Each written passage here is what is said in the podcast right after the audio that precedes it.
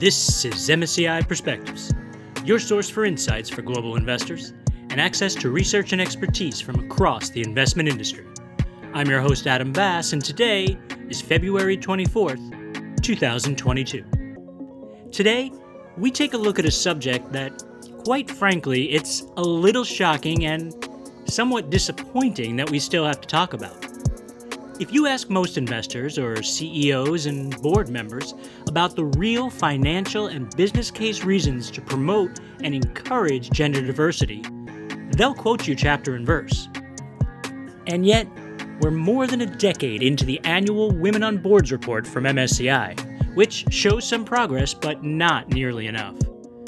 It's been nearly 50 years since the first annual International Women's Day, which is coming again soon, and we're over a century removed from the seeds of that movement, which began in New York City with three seemingly simple demands.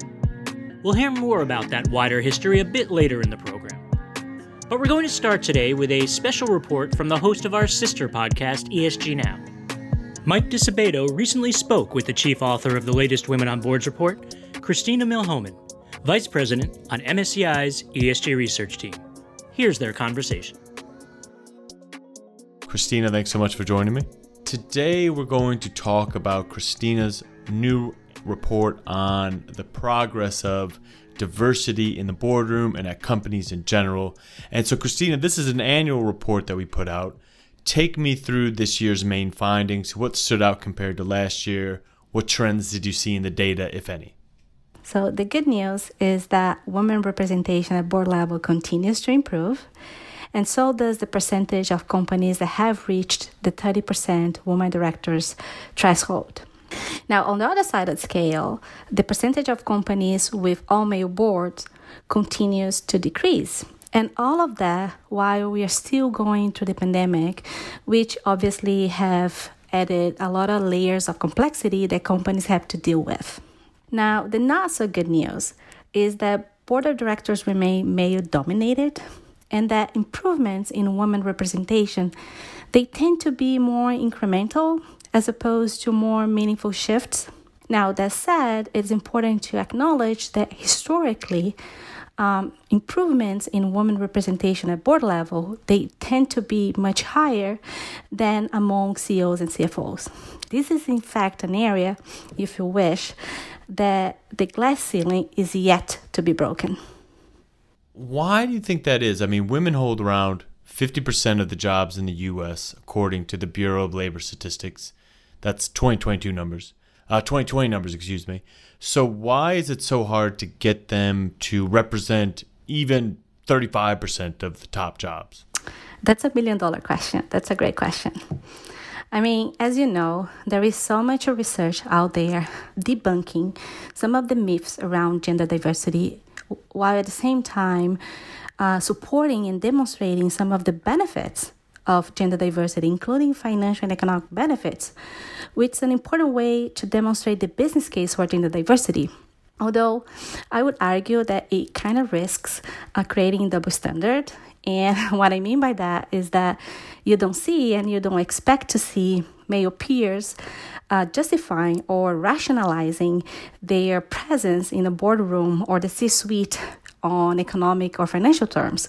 So, why would they expect women to do so? And you can't forget that the pressure to increase diversity is on the rise. And the 2021 proxy season was a proof of that. So that means that companies that lack gender diversity or diversity more broadly, they are not only missing out on the benefits of diversity, but they are also limiting the talent pool that is available to them at a time where there is a war for talent and they are increasing their reputational risk. So, with all of that information in mind, it's really hard to, to understand why it has been so hard to increase gender diversity, especially among senior executives. Yeah, I think our main argument is always that it relies back on that research that you mentioned. Heterogeneous thought is better than homogenous thought. Groups that have different members available to have a conversation with tend to come to a different conclusion. They're often better conclusions. They have better self analysis. There's all that. I take your point too in the earlier uh, comment about how uh, a man doesn't have to really justify why he's on this board, while a woman might. I, I know that there's issues with um, imposter syndrome where people think they got hired because they just had to fill a quota. That has to be looked at. But it's interesting what you brought up there in regards to that. What if we broke the data into regions? Are some regions performing better than others? I know this is a global outlook. Uh, absolutely. Uh, companies that are domiciled in developed countries, especially those that domiciled in Europe, uh, they tend to lead the way. They tend to have more gender balanced boards. I think that there is a mix of things playing a role here. Uh, as any other complex topic, uh, I don't think that there is one solution that can solve this issue.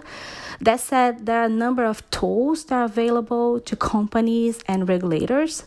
Uh, I would say that one of them is quotas. And in fact, in 2019, we actually looked at the role the mandatory quotas uh, were playing in terms of improving representation among board of directors, oh, sorry, women representation among board of directors. And what the data suggested at that point in time was that companies that were domiciled in countries with mandatory quota, they were not more likely to reach the quota, but they would also often surpass them.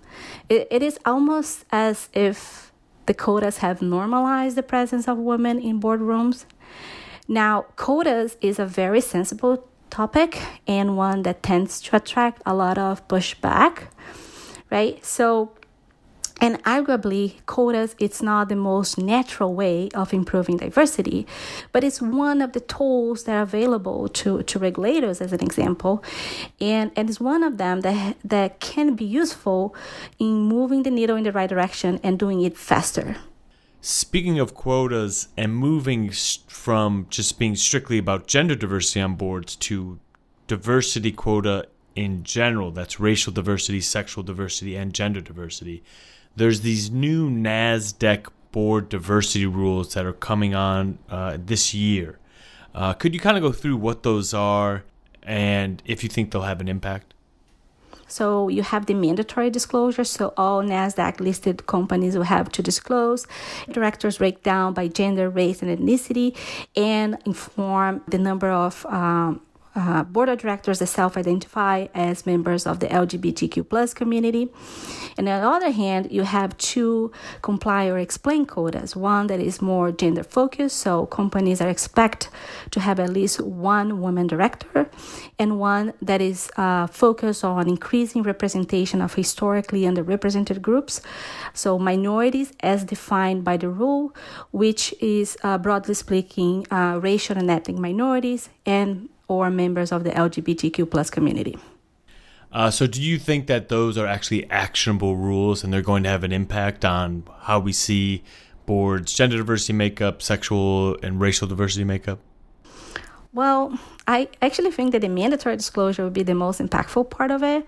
And it's funny because one second ago I was telling you about how quotas could be an important tool, but it, so are mandatory disclosures, right? They they have the potential not only to improve transparency, to uh, help investors better engage with companies.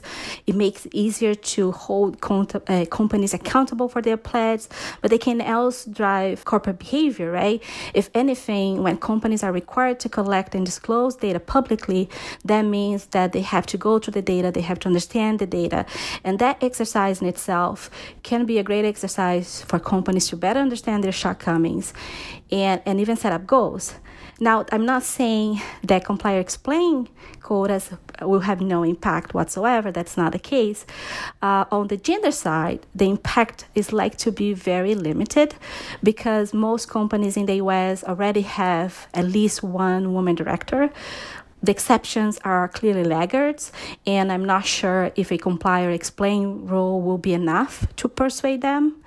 Now, on the other side of the scale, when we are talking about increasing representation of minorities as uh, defined by the rule, I do believe that the comply or explain rule has a potential to shape board composition in the coming years, assuming that investors will take the, the data that they get from the mandatory disclosure and use the data to engage with companies and to push companies to improve diversity, while at the same time, assuming that companies will embrace this opportunity to increase diversity, to in- increase their talent pipelines, and to improve how they do uh, board of directors selection.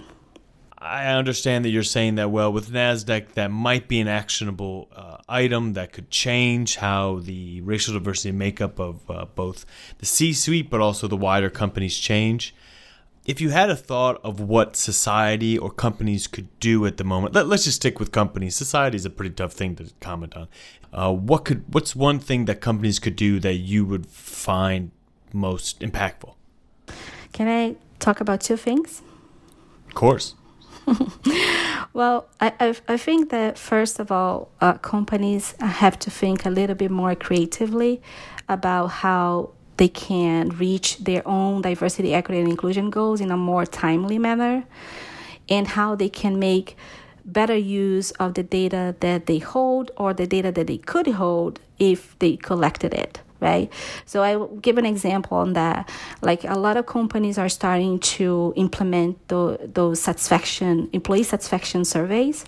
And I do believe that this is an important step in the right direction. I do think it can provide a lot of meaningful data.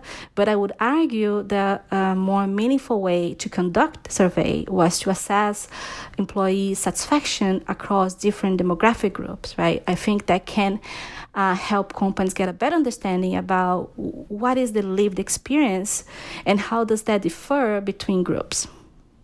The other thing that I was going to say is that I think that even companies that are truly committed to diversity, equity, and inclusion, they still have a, a, lot of work to do to try to em- eliminate all the biases that are deeply rooted in their procedures and how they operate. So, and what I mean by that is really rethinking everything that can impact employees' lived experience. So, that obviously would include uh, hiring practice, but would also include considering attrition rates, attrition rates across different demographic groups, would include uh, improving talent pipelines, uh, career progression assessments, pay gaps, uh, companies' culture, and pretty much everything in between. Great. Thank you, Christina, and great report. But thanks so much for talking to me today. Thank you for having me. Christina and Mike covered a lot of ground during that conversation. The progress toward gender diversity on corporate boards, of course, but also the relatively low number of women sitting in the CEO seat. They talked about the pros and cons of regulations, such as the recent NASDAQ report or explain rules, and they took an honest reckoning of the work that still needs to be done. But you know how we roll here on Perspectives. One person's view, no matter how well informed and insightful, never enough.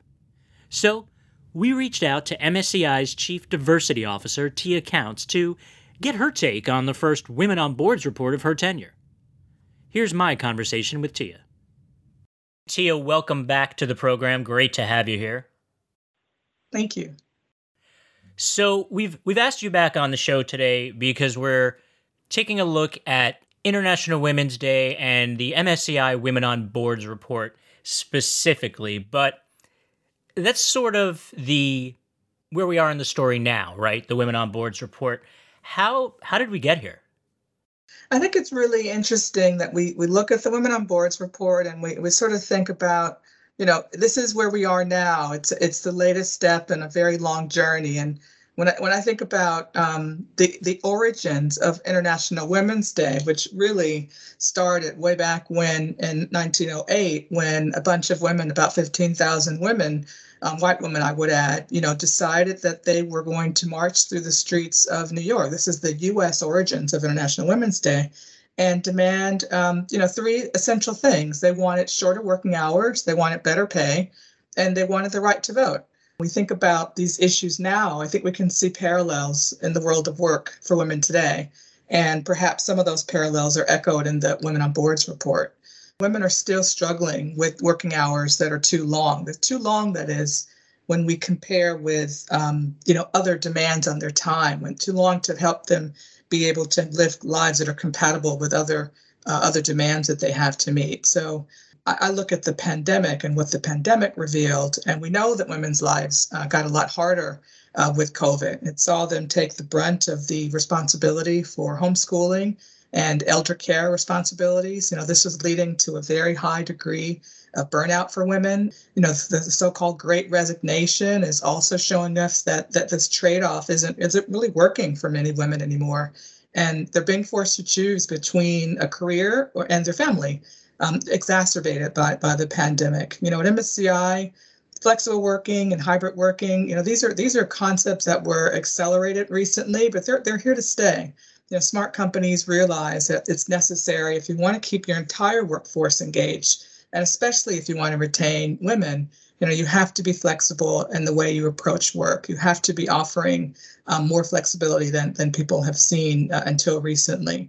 Um, the conversation is no longer about shorter working hours. It's really about showing your colleagues that you trust them, that you trust them in a way that they can work in a way that's flexible and will give you the same results or better um, but also meet their needs. We know that we can be highly functioning without being always on. Why is the flexibility aspect so important for women specifically? Essentially, you know, women have been having to do um, variations of the second and third shift our entire uh, lives as as members of the of the workforce. So often that meant juggling um, responsibilities in a way that meant that you could uh, show up for um, your, your family, show up for your children, as well as showing up for your employer uh, in, a, in a way that was quite difficult to manage. Um, I think now with COVID and the onset of a lot more uh, of women having to do a lot more of this, you know, it's important to give them that space to be able to deliver um, for their families for burdens that disproportionately fall onto their shoulders. Um, while also allowing them to have the space to care for themselves and then to deliver uh, for the company. You know, no one's really thinking about um, flexibility um, in this way uh, before because I, I don't think people quite realized how much of this burden um, had to do with just having many demands on one's day during the same time uh, time of the day. Uh, so it's just it's really important to, to be able to offer that and to respect that you know the work will get done. Um, people have really uh, been much more productive even than before the pandemic. They just need to be able to work uh, at a time that allows them to manage their other responsibilities. And so let's get back to the list of demands you were talking about. We talked about shorter working hours. Better pay, I believe, was number two. That's right. Better pay was the second demand. And women in 1908, they just wanted to be paid better. They wanted a wage that probably bore some resemblance to the hours that they were that they were working you know the conversation now is around pay gap in the uk for example has a gender pay gap regime initiative to mark how people are paying uh, women according to other parts of the of the company when we when we think about you know pay equity um, which is the bigger conversation as well whether someone is being paid equitably for the role that they're that they're performing compared to other people this is a relative experience, but ultimately, pay equity is is a conversation that many companies um, should be having. The other point that I made of the three demands was just the, um, the, the right to vote. So, voting rights, and I won't get into the whole history of it, but essentially, you know, how slow uh, we've been across the world to to grant uh, voting rights is, is really an indication of, of, of slowness of so this pace of change that we that we look at um, historically, women began asking for um, the right to vote uh, in 1908, as I mentioned, uh, with this with this march in the U.S. Um, and they didn't receive the, the right to vote in, in the U.S. until 1920. Um, black women, of course, received it much later, effectively being banned until uh, 1965 with the passage of the, the Voting Rights Act. Um, in 1918, in, in the UK and Germany, women were given uh, the right to vote, and in France, uh, women didn't have the right to vote really until around 1944.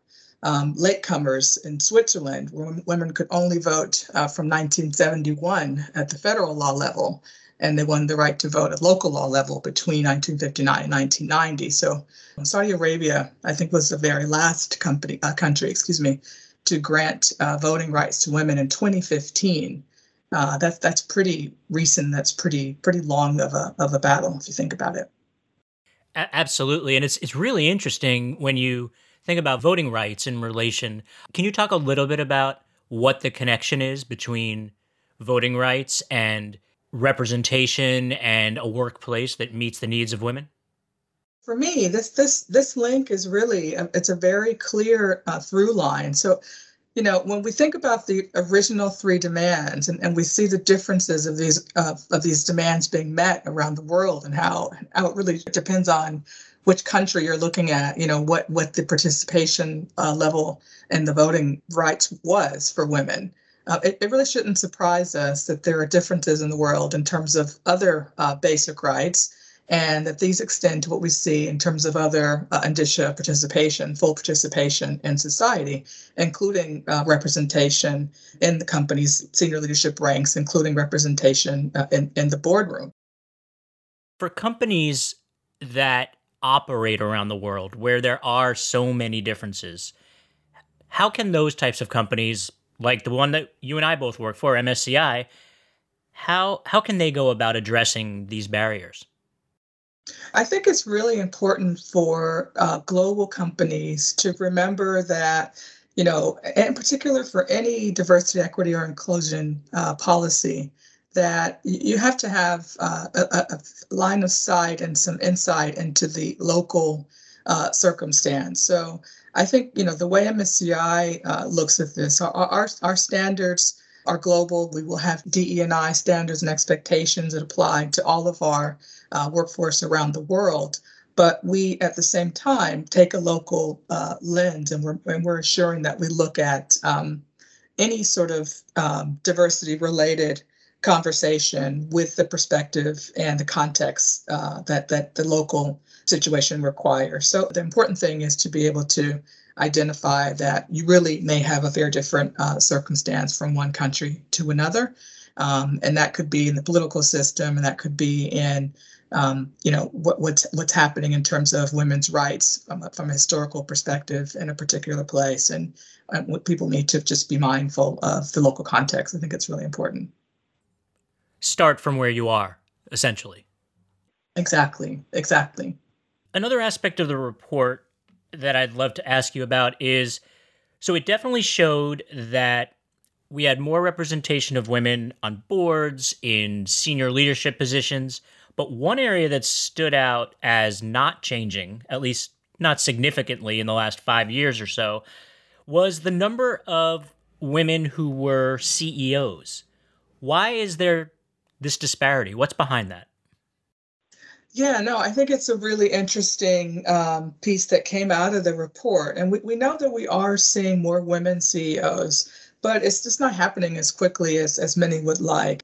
Um, you know, we need to keep an eye on the on the ultimate aim. So we're cultivating environments where all talent can thrive and succeed unimpeded by, you know, any perceptions that um, that gender differences would would um, would hold. But ultimately, I think we need to keep doing the day to day work of really developing um, a bench of leaders, women leaders, and continuing to nurture them through the ranks. There should always be a second bench um, that we're nurturing and, and supporting for the next level. This the CEO uh, suite is really difficult uh, to reach, but certainly without the pipelining and the real intentional work around building um, your leadership ranks with women, um, it, it's it's going to become something that continues to recede into the future.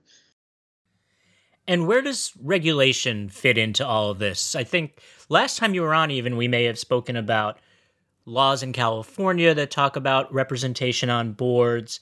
NASDAQ recently released some requirements that will go into effect later this year. Is this what it's going to take? I think regulators and, and quasi-regulatory bodies like stock exchanges, et cetera, they, they've historically used their voice to, to really sharpen the industry's focus on what they think matters and what they think people should be taking seriously. You know, they sort of signpost the direction of travel uh, to the industry so that so that people know, you know, what regulation might be might be coming uh, before they impose, you know, any kind of official mandates. But I think generally, um, this can be a helpful approach, and it's certainly something that should influence and does influence other stakeholders like investors uh, and, and, give them a sense of where they should be applying pressure. Um, but sometimes regulation can really feel as if it's coming um, just a little too late. So I think when I look at the, you know, the NASDAQ rule, the comply or explain uh, quotas with respect to um, ethnic minorities, women on board, on boards, um, people from the LGBTQ plus community, it's it's just an interesting time to come out with this. Uh, so, uh, so a rule that requires um, a company to appoint at least one woman to the board, you know, probably, um, you know, could inspire those companies who haven't done it yet to, to do that. But it's it's sort of, you know, we, the conversation is sort of moving moving on, and we're and we're starting to think more about more than a token representative, really thinking about, you know, representation that is proportional. So having something like, you know, 30% or even gender parity, which would be closer to 50% um, on boards, is what the companies that are sort of progressive and really thinking about the benefits of diversity are looking to do.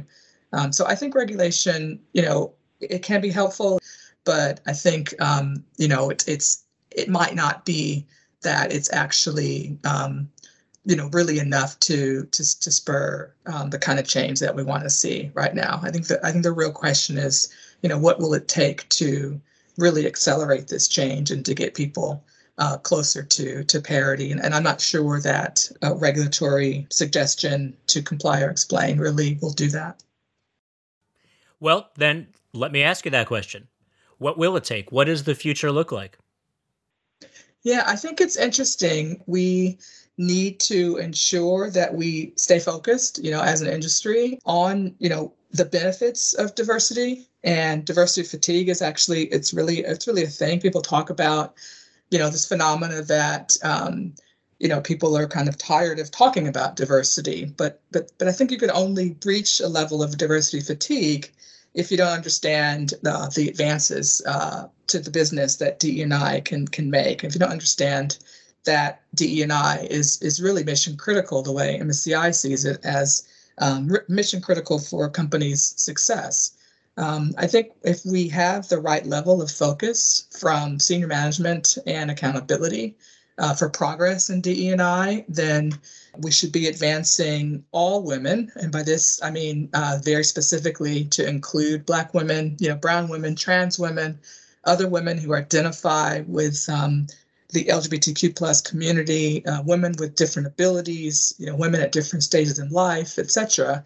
If we really understand the value of diversity and the value and the innovative um, perspectives that are culminating in a stronger uh, team and a more sustainable business, um, then we'll we'll continue to do what we need to do to really advance um, each of those perspectives and we won't give up and we won't sort of lose lose hope. I think we've come too far to stand by idly while these hard fought gains recede into the distance. And so I, I want to believe that the future is bright and that we'll continue to see an acceleration of, of this change, hopefully at a faster pace than it has been for the last uh, several years.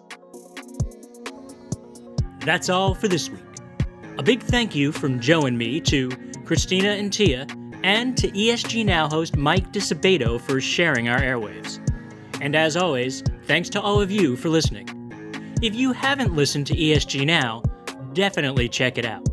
Mike and his co host Bentley Kaplan take you on a weekly deep dive into a variety of ESG and climate research, which they deliver in their own unique style. New episodes drop every Friday. As for Joe and me, we'll be back two weeks from today with a look at why tech advances for investors are so much more than a new set of toys. We'll hear from those on the ground on both industries as they prepare to present their findings at the upcoming MSCI Nexus Conference. Until then, I'm your host, Adam Bass, and this is MSCI Perspectives. Stay safe.